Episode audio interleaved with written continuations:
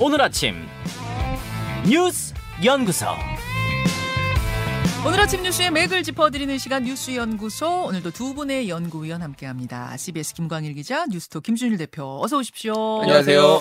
예, 김광일 기자, 첫 번째 뉴스 뭐부터 볼까요? 이상민 파면 논란. 이상민 해방, 해관부 장관에 대한 파면 요구는 그동안에도 계속 있었던 건데 좀 다른 수위, 다른 차원으로 또 제기가 된 거예요. 민주당 박홍근 원내대표가 지난주 금요일에 이렇게 말을 했습니다. 음. 이상민 장관을 이십팔일까지 파면해라. 여기 응하지 않으면 국회가 직접 나서겠다라고 했어요. 파면 시한까지 정한 거네요? 네, 이십팔일이 이제 오늘이고요. 응하지 않으면 해임 건의안이나 탄핵소추안을 발의하겠다 이렇게 해석이 되고 있습니다. 음. 바로 여권에서는 좀 격앙된 반응들을 보였어요. 논평들 쭉 나왔고 예. 어, 뭐 국정조사 시작도 하기 전에 무슨 소리냐 뭐 이런 얘기들을 했는데 제일 주목됐던 거는 주말에 나왔던 국민일보 기사입니다.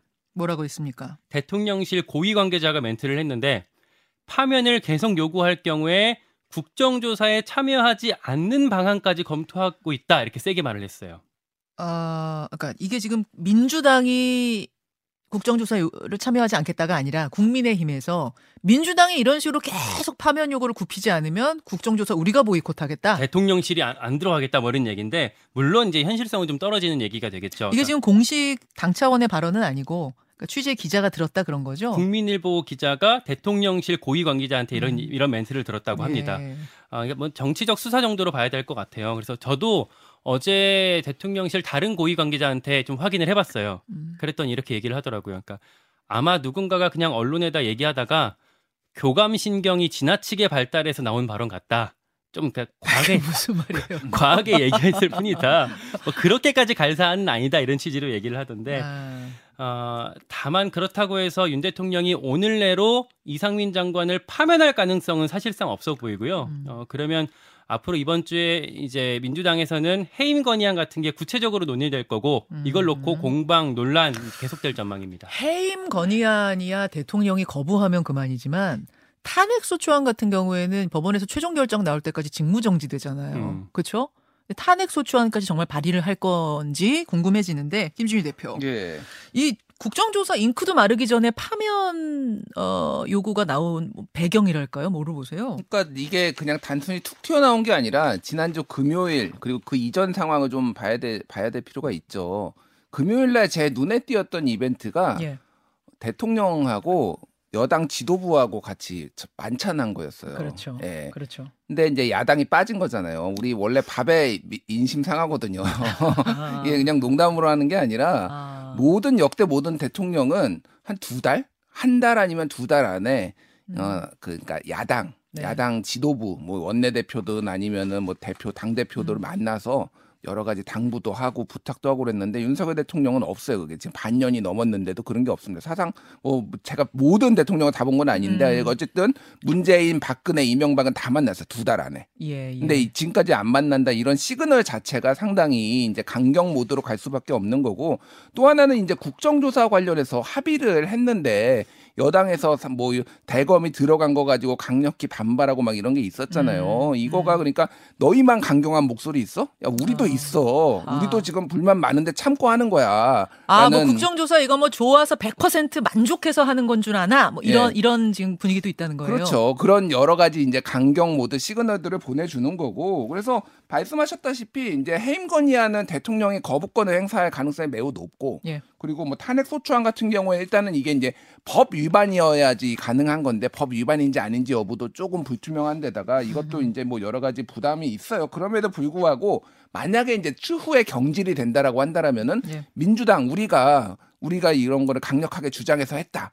라는 것들을 이제 공으로 가져갈 수 있고 좀 주도권을 가져갈 수 있고 음. 지금 여야 강경 대치 모드의 한 단면이 아닐까 그렇게 보여집니다. 두루두루 봤을 때 민주당 입장에서는 이게 나쁠 게 없는 카드다라는 네. 판단이었을 거란 말씀이군요. 여권 취재 여기저기 한 걸 좀 종합하면요. 네. 대통령이 이상민 장관을 유임하겠다 이런 의지가 뭐 엄청나게 강한 것도 아니래요. 음. 그러니까 이상민 장관을 신뢰하는 건 맞지만 그렇다고 이번 국면에서 여론을 아예 무시하고 자리 지키게 뭐 하기는 어려울 걸로 보이는 상황들이 있는데 다만 이렇게 대통령실에서도 강하게 막 흥분해서 워딩을 하는 게 어, 지금 타이밍을 민주당 박홍근 원내대표한테 뺏겼거든요. 음. 그러니까 어, 지금 내주게 되면, 그러니까 이상민 장관을 지금 뭐, 뭐 경질하거나 사퇴시키거나 이렇게 하게 되면은 민주당한테 무릎 꿇는 것 같잖아요. 어. 그래서 일단 이 시점에는 울타리를 딱 치고 어, 거치 문제 같은 경우는 다음 타이밍을 좀 볼 것 같습니다. 그래요. 자, 이 이야기는 잠시 후에 민주당의 박찬대 최고위원 오늘 출연합니다. 거기서 조금 더 해보기로 하고. 아, 김광 기자. 예.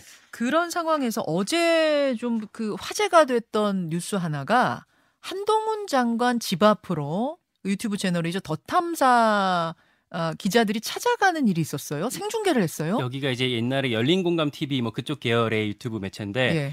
어, 청담동 술자리 의혹 또 제기했던 그런 사람들입니다. 그렇죠. 근데, 어, 한 장관이 퇴근길에 미행했다라는 혐의로 그 스토킹 혐의로 수사를 받고 있었고 본인들한테 압수수색 시도가 왔었어요. 음흠. 그거에 대해서 보복성으로 이번에 갔던 건데 한동훈 장관 집 앞에서 뭐 벨 누르고 도어락 눌러갖고 이제 뭐 소리 나오게 하고 이런 이런 이런 일들이 있었거든요. 지문을 입력해 주세요. 뭐 다시 시도해 주세요. 이런 소리 들리더라고요. 네, 그런데 뭔가 집안, 건드렸다는 거죠. 집안에 한장 한동훈 장관은 없었고 가족들만 있었다고 합니다. 지금 제가 사진으로 보여드리고 있는데, 그러니까 공동 공동현관이라고 주상복합 아파트예요. 공동현관을 지나서 복도까지 가는 그 장면이 다 이제 생중계가 됐습니다.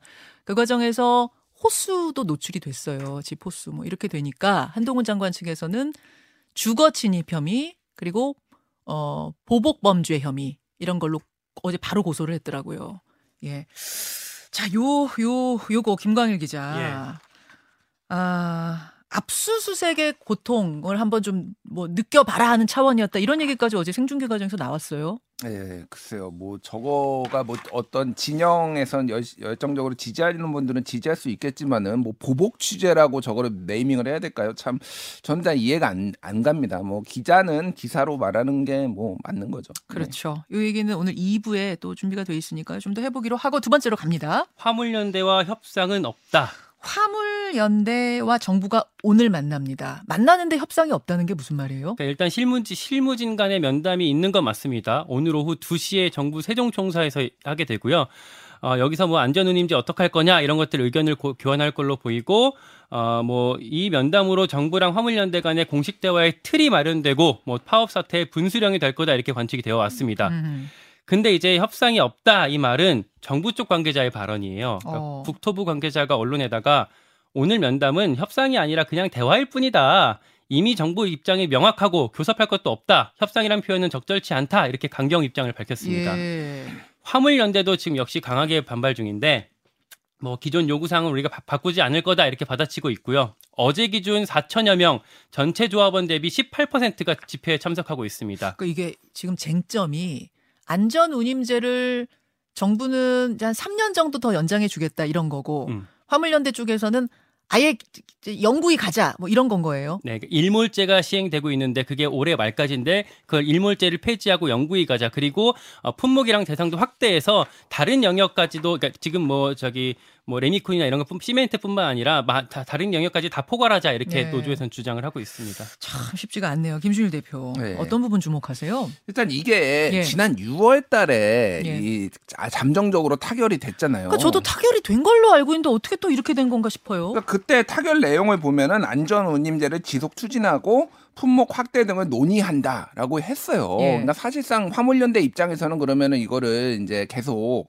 뭐 조금 어 계속 지속되는 걸로 이해를 한 것인데 문제는 그러니까 뭐 협상 과정에서 좀 달라질 수도 있는 거잖아요. 음. 근데 협상 안 했어요. 정부 여당이 지금까지. 그러니까 이걸 국회와 정부가 논의를 해야 되는데 구월 달에 한 차례 민생경제안전특별위원회에서 국회에서 논의를 했는데 그때도 예. 여당에서는 이거 받을 수 없다라는 주장만 하고 아예 화물연대하고 어. 논의 자체를 안 한 거예요. 어허. 그러면은 오 개월이 지나는 동안 도대체 정부 여당은 뭐 한 거냐라는 거죠. 그러니까 지금 와서 이제 뭐 화물연대 파업이 문제가 있다라고 비난을 하기에 앞서 음. 본인들의 어떤 태만과 무능을 조금 스스로 반성을 해야 되는 상황이고 또 하나는 이제 이게 지금 전체적인 기류를 보면은 대통령실이나 이쪽에서는 그때 유월 달 협상이 잘못됐다라고 보고 있어요.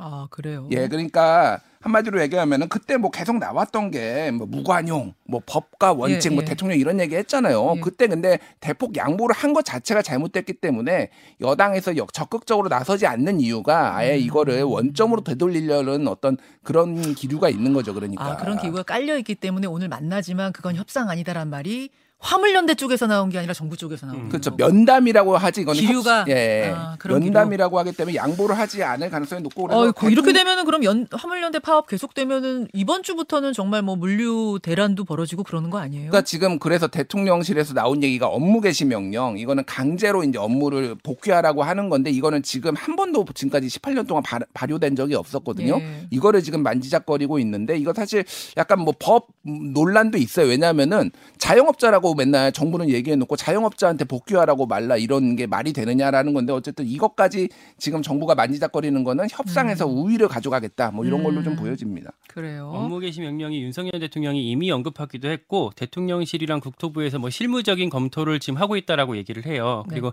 네. 내일 국무회의가 있거든요. 만약에 오늘 그 노사간의 협상, 그러니까 정부랑 자, 노조, 노총 간의 그 협상이 제대로 이루어지지 않으면, 어, 내일 국무회의에서 이제 확 이제 발동이 걸릴 가능성이 있고요. 이렇게 되면은 노정 갈등은 극한으로 치달을 거다. 이렇게 관측이 되고 있습니다. 자, 답답한 뉴스들 가운데, 기분 좋은 뉴스. 아, 아직은 뭐 기분이 좋다고 할 수는 없고, 앞으로 좋을 것 같은 뉴스. 축구 얘기해보죠. 기대되는 뉴스입니다. 가나 잡고 십육 강 가나. 어, 오늘 우리 시각으로 열 시에 이제 가나와의 경기가 열리는데, 지금 분위기 괜찮다 그래요? 네, 일단 그 가나는 우리가 십육 강 오르려면 반드시 잡아야 할 상대고요. 피파 랭킹이 육십일 위입니다. 그러니까 우리가 이십팔 위. 네. H... 우루과이가 십육 위였었어요. H조 상대팀 세 팀 중에 어, 유일하게 우리보다 낮은 팀이에요. 네. 그러니까 근데 어, 첫 경기에서 가나가 우승후보 포르투갈한테 이 대 삼으로 아깝게 졌을 만큼 전력이 만만치가 않고요. 음. 가나 입장에서도 우리한테 지면 짐 싸야 됩니다. 그렇죠. 사활을 걸고 나올 겁니다. 예. 가나는 스타일이 어, 개인기량이 출중한데요. 아프리카 특유의 힘, 스피드, 탄력이 밑바탕이고 한 번 타면 그 흐름을 타면 폭발적으로 올라와요. 아니 원래 다들 흐름 타면 폭발적 되는 거 아니에요? 근데 아프리카 쪽 선수들이 그게 더 큰 셉니다. 아, 더 크게 폭발하는군요. 예, 다만 수비 뒷공간, 특히 사이드 쪽에서 약점을 보이고 있어요. 여기가 지금 벤투호의 공략 포인트가 될 건데 어허. 이 선에서 황인범이나 이강인 선수가 딱 찔러주면 예? 거기 앞에서 손흥민이나 황, 황의조 같은 선수가 얼마나 잘 침투해서 받아낼 수 있는지가 관건이 될 겁니다. 음... 근데 막판 이슈가 지금 부상 걱정이 있어요. 일단 황희찬은 못 나오는 걸로 확정. 그러니까 지금 말씀드린 사이드 침투를 기가 막히게 하는 게 황희찬인데 네. 못 나오기로 지금 어제 햄스트링 부상이 있어서 못 나온다고 벤투 감독이 어제 밝혔고요. 수비의 핵 김민재 선수는 나올지 안 나올지 아직 미정. 그러니까 우루과이전 때 근육 부상, 종아리 근육이 올라와 갖고 다쳤었는데 주말 동안 훈련에 참여를 못했습니다. 그래서 오늘 상황을 좀 봐야 된다고 합니다. 어, 김민재는 나와야죠. 네. 나와야 될 텐데. 네. 전체적으로 조율하는 선수가 김민재인데 걱정입니다. 그리고 또 하나 눈여겨볼 사람이 심판이라면서요. 그러니까 우루과이전에서도 심판이 조금 석연찮았었는데 이번에 앤서니 테일러라고 영국 네. 프리미어리그 심판이거든요. 음. 근데 편파판 판정으로 이제 축구 팬들한테 악명이 높아요. 음. 그리고 과거에 손흥민한테 퇴장줬던 적도 있었는데 그런 우리한테 좀 악연이 있는데 어, 이 심판이 이번에 월드컵 데뷔전이라고 합니다. 아. 그래서 뭐 변수가 좀 될지 우려가 되고 있습니다. 김준일 대표는 어, 어떤 부분 좀 주목하세요? 일단 어, 예전에도 말씀드렸는데 우리가 이 차전에서 월드컵에서 이긴 적이 한 번도 없어요. 어, 그 얘기 좀 하지 마세요. 징크스는 깨지라고 있는 건데. 아, 여러분 그러니까 정확히 말씀을 드리면 월드컵 본선에 올라가서 첫 경기는 뭐 이기고 지고가 있었고 또 세 번째 경기도 이기고 지고가 있었는데 희한하게 두 번째 경기는 음. 심지어 이천이 년 월드컵에서도 미국하고 무승부였어요. 예, 예, 무승부. 무승부였어요. 이긴 적이 없는 건 기록상은 팩트예요. 예, 그러니까 일 차전이 삼승 이무 오패 예. 그리고 삼 차전이 이승 이무 오패인데 어, 이 차전은 사무 육패예요. 예, 그러니까 예. 내용이 안 좋고요. 뭐 내용, 그러니까 실제 그 내용도 구십팔 년 프랑스 월드컵 때 아. 네덜란드전에 영 대 오 패배해서 차범근 감독 경질되고 그것도 이 차전이었어요. 예, 그것도 이 차전이었어요. 아, 그리고 이천십사 년 브라질 월드컵에서도 러시아하고 예. 일 대 일로 일 차전은 비겼는데 이 차전에 예. 알제리에서 이 대 알제리전 이 대 사. 예. 그래서 제가 뭐 이런 말씀을 드리는 거는 이런 징크스를 조금 꼭 깨줘라. 자꾸 말하면 깨진다면서요. 예, 자꾸 말하면 깨집니다. 깨지기 때문에 하는 건데 지금 아시아 국가들이 이 차전에서 다 졌어요. 음. 일본하고 어, 사우디가 그러네. 일 차전은 다 이겼는데 지금 사우디도 폴란드한테 영 대 이, 일본도 이 코스타리카한테 네. 영 대 일로 져가지고 네. 한국이라도 이제 한국은 그 대신에 일 차전은 승리를 못했잖아요. 네. 이거 거꾸로 가면 되는 겁니다. 이제 이 차전에 대승을 거두면 되지 않을까. 이라는 이 차전에서 이기긴 했습니다. 네, 음. 그런 기세를 우리가 같이 이어갔으면 좋겠습니다. 어제 일본은 코스타리카를 상대로 굉장히 잘 싸웠는데 졌어요. 음. 네, 한 게임 한 골 차로 졌는데 우리는 오늘 이제 아시아의 서류 오늘 잘 해줬으면 좋겠습니다. 잠시 후에 이 부에 한준희 해설위원 카타르에 있거든요. 현지에서 느끼는 오늘 분위기 어떤지 생생하게 전해 듣겠습니다. 두 분 수고하셨습니다. 고맙습니다. 감사합니다. 김현정의 뉴스쇼는 시청자 여러분의 참여를 기다립니다. 구독과 좋아요, 댓글 잊지 않으셨죠? 알림 설정을 해두시면 평일 아침 일곱 시 이십 분 실시간 라이브도 참여하실 수 있습니다.